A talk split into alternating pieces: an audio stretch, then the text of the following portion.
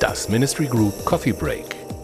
David Cummins und Andreas Ollmann von der Ministry Group lassen sich inspirieren. Rund um Transformation und die neue Arbeitswelt. In dieser Kaffeepause spricht David mit Kim Nina Duggen über New Work und den Semmelweis-Reflex.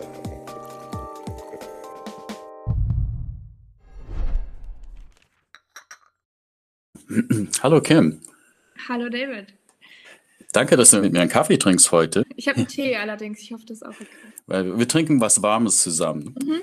Du würdest heute mir was erzählen von Semmelweis-Reflex heißt es. Ne? Aber du kannst mir gleich erzählen, was das auf sich hat und Mhm. warum das für uns so wichtig ist. Dieser Begriff oder die, dieses Konzept des Semmelweis-Reflexes kommt daher, dass es im 19. Jahrhundert einen ähm, Arzt gab in Wien, äh, der irgendwann mal in seiner Karriere festgestellt hat, ähm, dass die Sterblichkeit von Frauen nach der Geburt immer noch so hoch ist und äh, wollte sich das mal genauer anschauen und hat dann äh, sozusagen über seine Forschung und Dinge ausprobieren rausgefunden, ähm, dass das daran liegen könnte, dass wenn die Ärzte morgens äh, obduzieren und nachmittags äh, Kinder gebären ne, und Frauen äh, berühren mit nicht gewaschenen Händen, dass die die Krankheiten übertragen. Das heißt, dass nicht der Arzt in dem Fall Leben rettet, sondern sogar dazu führt, dass äh, noch mehr Menschen krank werden. Und hat dann äh, für sich festgestellt, wenn man die Hände desinfiziert, dann passiert das nicht. Hat das mit seinen Kollegen geteilt und die haben ihn alle für verrückt erklärt, weil zu der Zeit äh, die feste These bestand, dass Krankheiten nur über die Luft übertragen werden können. Und das kann gar nicht mit den Händen der Ärzte zu tun haben und kann ja sowieso schon gar nicht sein, und ähm, man hat Herrn äh, Semmelweis dann überhaupt nicht glauben wollen. Und das hat sogar so tragisch geendet, dass der irgendwann äh, ganz allein in der Psychiatrie gelandet ist, weil er so sehr daran verzweifelt ist, dass so eine einfache Lösung, wie sich die Hände desinfizieren, ähm, vielleicht sogar auch waschen, dazu beitragen könnte, dass man Menschen retten kann und ihm einfach keiner glaubt. Und äh, tatsächlich ist erst nach seinem Tod klar geworden, dass er die ganze Zeit recht hatte. Und daraus hat man jetzt eben diesen äh, Reflex abgeleitet, dass ähm, vor allen Dingen in der Wissenschaft offensichtlich, also ne, wenn ein Experte anderen Experten äh, etwas mitteilt, was er herausgefunden hat und das so bahnbrechend ist und so anders ist als alles, was man vorher kannte, dass die typische Reaktion eher Ablehnung ist als ähm, das, was man sich vielleicht wünschen würde, nämlich dass die Community sagt, ah, super, ne, das ist ja eine tolle neue Erkenntnis, das probieren wir mal aus. Ähm, und ich finde das deswegen so spannend, weil ich das Gefühl habe, dass das äh, nicht nur in der Medizin oder in der Wissenschaft äh, so ein relevanter Aspekt ist, sondern ich glaube, das hat auch äh, viel mit dem zu tun, wie wir arbeiten. Ähm, also ihr und wir und mit dem, was wir so versuchen, anderen Leuten zu erzählen. Ähm, zum Beispiel über selbstorganisierte Teams, zum Beispiel über ähm, mehr Verantwortung in, äh, in Gruppen abgeben. Das hat viel auch mit dem Thema Digitalisierung zu tun. Also ich erlebe diesen Semmelweis-Reflex an ganz vielen Stellen, wenn man versucht, ähm, ganz neue Dinge, und das äh, trifft eben auch, glaube ich, auf Arbeitsweisen zu, einzuführen, ähm, weil das eben so anders ist als das, was man vielleicht üblicherweise kennt. Ne? Und man kann sich das dann irgendwie nicht so gut vorstellen. Hast du da Assoziationen aus dem Kontakt, den du zum Beispiel zu Menschen aus vielleicht eher klassischen Arbeitsumfeldern stammen ähm, oder durch so Gespräche auf euren Konferenzen oder so sind das Dinge, wo du sagst, ja stimmt, da könnte so ein bisschen Semmelweis-Reflex quasi dahinter gesteckt haben? Ich glaube, ganz viele Themen, die wir ansprechen, jetzt viel mehr Gehör inzwischen finden. Ich habe aber oft das Gefühl, dass das, was wirklich dahinter steckt, nicht verstanden werden kann.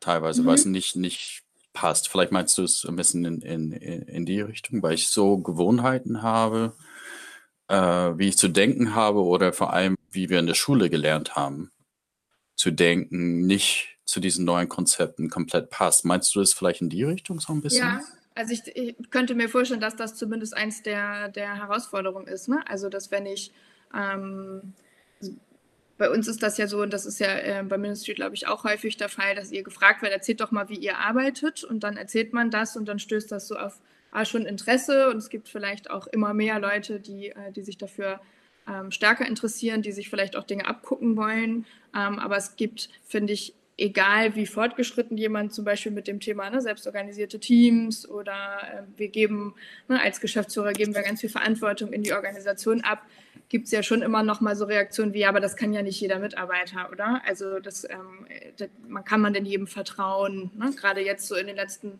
Wochen lese ich auch häufig äh, so die Sorge oder höre auch von ähm, von Kunden die Sorge, naja, aber ich weiß ja gar nicht, was die da alle zu Hause so machen, wenn ich nicht gucke ne? und wenn ich nicht irgendwie kontrolliere und muss ich nicht Sachen vorgeben und kann dann wirklich jeder entscheiden äh, und Selbstentscheidungen tatsächlich dann auch verantworten.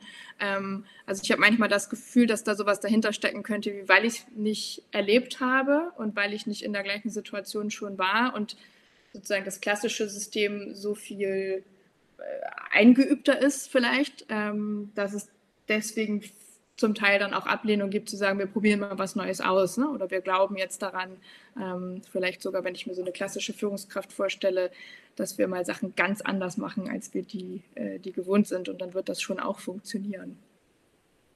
Wie hilft uns diese, ähm, dieses Konzept von Simmerfeis-Reflex damit umzugehen? Also was, was sagt uns diese Idee, was können wir damit machen, um, mhm. ähm, um anders zu denken oder anders zu arbeiten oder also ich bin auf Semmelweis gestoßen, als ich mich damit auseinandergesetzt habe, wie man komplexe Probleme löst ähm, und ne, wie man zum Beispiel mit so einer Situation wie jetzt, wo man darüber streiten könnte, ob sie komplex oder chaotisch ist, aber ähm, also ne, was passiert, wenn sehr viel Dynamik entsteht, wenn sehr viel einwirkt auf eine Firma zum Beispiel oder ein Team. Ähm, wie schaffen wir es dann, uns so zu verändern, dass wir irgendwie auf die Situation gut reagieren können? Ähm, und habe über diesen Semmelweis-Reflex gelesen und dachte, ah, das könnte zumindest ganz gut dazu beitragen, um so ein bisschen so einen Anstupser zu geben, zu sagen, ja, vielleicht könnte ich mein, äh, mein Mindset ja mal in Frage stellen. Ne? Also vielleicht ist da ja wirklich was Neues dran. Und ich glaube, dass das ähm, gerade in, ähm, in einer Zeit, wo sehr viel Veränderung herrscht, eigentlich ein wichtiger Schritt ist, dass wir erstmal anfangen, so ein bisschen an unserem bestehenden Weltbild auch rütteln zu lassen, um uns darauf einzulassen, mit neuen Dingen umzugehen äh, und eben auch stark in diesen Experimentiermodus zu kommen ne? und zu wir wissen auch alle eigentlich gar nicht so richtig, was jetzt richtig ist. Ne? Wir merken aber an vielen Stellen vielleicht, dass das Alte nur noch bedingt funktioniert und vielleicht gibt es ja äh, sozusagen so ein kleine, so eine kleine Öffnung, die ich zulassen kann, um zu sagen, ah, vielleicht steckt da ja was dahinter. Es ist eine Möglichkeit dann auch zu sagen, innehalten, vielleicht ist es doch anders. Jetzt mach mal den Kopf auf. Ähm, überleg mal, dass es doch anders sein könnte, damit wir neue Wege gehen können. Mhm.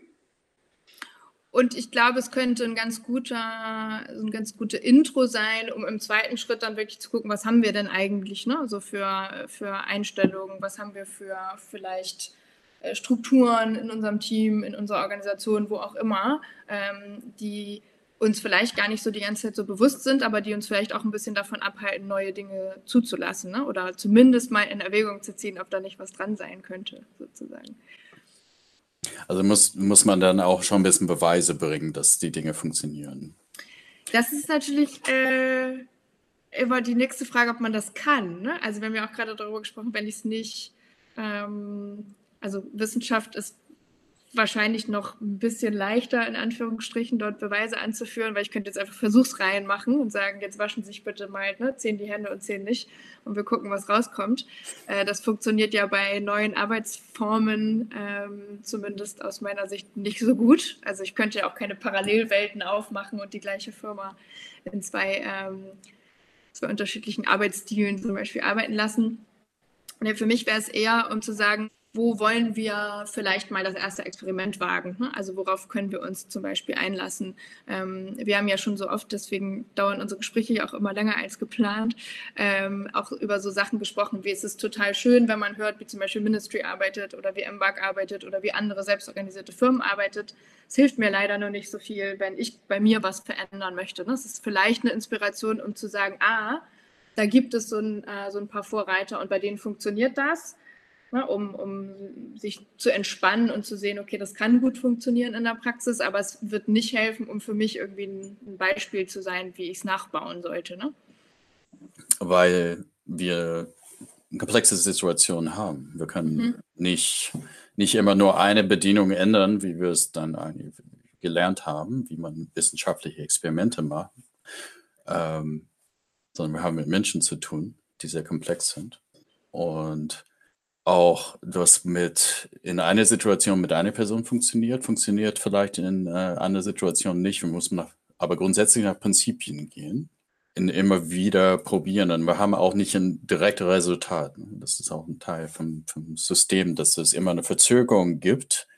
Wenn wir zu schnell beurteilen anhand von was sofort passiert ist, kann es sein, dass wir das nicht lernen, was tatsächlich passieren kann. Also ich glaube, was eben nicht funktioniert, ist äh, irgendwelche Kennzahlen anzusetzen. Ähm, ich habe ganz oft, äh, gerade bei Vorträgen, das erlebt ihr wahrscheinlich auch regelmäßig, sagen, ja, aber könntest du mal sagen, ne, wie viel Geld ihr jetzt gespart habt, weil ihr anders arbeitet oder kannst du für unsere ähm, Reorganisation mal sagen, was da der Return on Invest ist, wenn wir jetzt Agilität einführen oder so. Und ähm, ich glaube, es wäre ziemlich fatal, einem Berater zu glauben, der sagt, ja, kann ich. Also, ne, ihr werdet so und so viel einsparen und ihr werdet so und so viel schneller werden. Ähm, vor allen Dingen, weil eben, glaube ich, das Entscheidende ist, die Frage zu stellen, was ist denn der Weg für euch und geht ihr den jetzt oder geht ihr den nicht, ist, glaube ich, die einzige Sache, die du beantworten kannst. Ne? Also, wenn ich eine einzelne Organisation angucke und sage, warum wollt ihr denn agil werden, dann ist ja die Antwort hoffentlich nicht, weil alle jetzt agil sind, sondern die Antwort ist hoffentlich, weil wir zum Beispiel die Herausforderung haben, dass die äh, Konkurrenz an uns vorbeizieht oder weil wir merken, dass wir zu langsam auf die Veränderung am Markt reagieren oder weil wir merken, dass die Mitarbeiter sehr unzufrieden sind. Und nur wenn ich sozusagen ganz klar diese ähm, individuelle Herausforderung des Unternehmens rausgefiltert habe, kann ich ja auch danach gucken, ist das Problem jetzt behoben oder ne? ist es jetzt besser, ähm, als es vorher war. Und sowas wie, wir sind jetzt schneller oder wir reagieren besser auf die Kundenbedürfnisse oder wir reagieren darauf, dass die Mitarbeiter zufriedener sind, könnte man, wenn man wollte, natürlich in irgendeiner Form messen. Aber ich glaube, das Entscheidendere ist, ne, arbeiten wir jetzt gerade besser miteinander äh, genau an diesen Herausforderungen. Und wenn wir diesen Schritt geschafft haben, was ist jetzt die nächste Herausforderung, die wir eigentlich äh, bearbeiten müssten, sozusagen. Ne? Weil dann wie du sagst, in diesem komplexen System sich ja wieder so viel verschoben hat, dass ich quasi wieder neu sondieren muss und gucken muss, wo will ich jetzt hingehen. Also ich glaube, dass dieses ganze äh, Kopf aufmachen und ne, sich darauf einlassen, dass neue Dinge, die man noch nicht kennt oder die vielleicht äh, auch erstmal ungewöhnlich, vielleicht auch erschreckend wirken, ähm, Schritt eins ist und Schritt zwei ist dann eigentlich zu gucken, und was ist es genau bei uns, was wir eigentlich adressieren wollen. Und die Antwort ist nicht, ah, eine Musterlösung, die jemand anderes schon gemacht hat, sozusagen, ne? sondern dann auch wieder sehr individuell und sehr experimentell. Das ist das, was wir, glaube ich, gerade mit der Wissenschaft zumindest gemein haben. Ja. Neue Sachen erfinden, Dinge rausbekommen, das, ist, das sind alles so gemeinsame Themen, die wir heute haben. Und am Ende sind es alles Sachen, wie du sagst, die man nicht messen kann mit Zahlen unbedingt. Ich kann es wahrnehmen trotzdem, auch wenn es nicht eine Zahl ist, oder? Also irgendwo kann ich es wahrnehmen in, ja, in der Organisation. Dass du auch bei vielen Organisationen nach solchen Transformationen, wobei die ja auch nie fertig sind, also ne, ich würde, glaube ich, also gerade wenn jemand sagt, ich möchte gerne in Richtung ähm, besser mit Komplexität umgehen, was auch immer das dann im Konkreten heißt, äh, etwas verändern, dann bin ich eben nie fertig und kann dann am Ende des Umsetzungsprojektes messen, was es gebracht hat. Aber ähm, du kannst schon ähm, bei vielen Organisationen die wir ja auch viel in unserem Umfeld haben, sehen, dass zum Beispiel auch sowas wie Umsätze steigen ne, oder dass Kundenzufriedenheit steigt oder dass die Fluktuation der Mitarbeiter sinkt. Ähm, also wenn du wolltest, könntest du da, glaube ich, schon Kennzahlen dran setzen, ähm, wenn das irgendjemand unbedingt braucht, sozusagen. Ähm, aber genau, ich glaube, dass ein entscheidender Teil eben auch ist, dass es sich vielleicht an vielen Stellen richtiger anfühlt. Ne? Also, dass ich irgendwie mich selbst und meine Werte und ähm, meine Ideen und was auch immer voll einbringen kann in das, was ich tue, ähm, dass wir irgendwie äh, auf Augenhöhe Entscheidungen treffen. Ne? Das sind, glaube ich, Dinge, die, ähm, wo jeder Einzelne wahrscheinlich auch einfach eine Veränderung bemerken wird.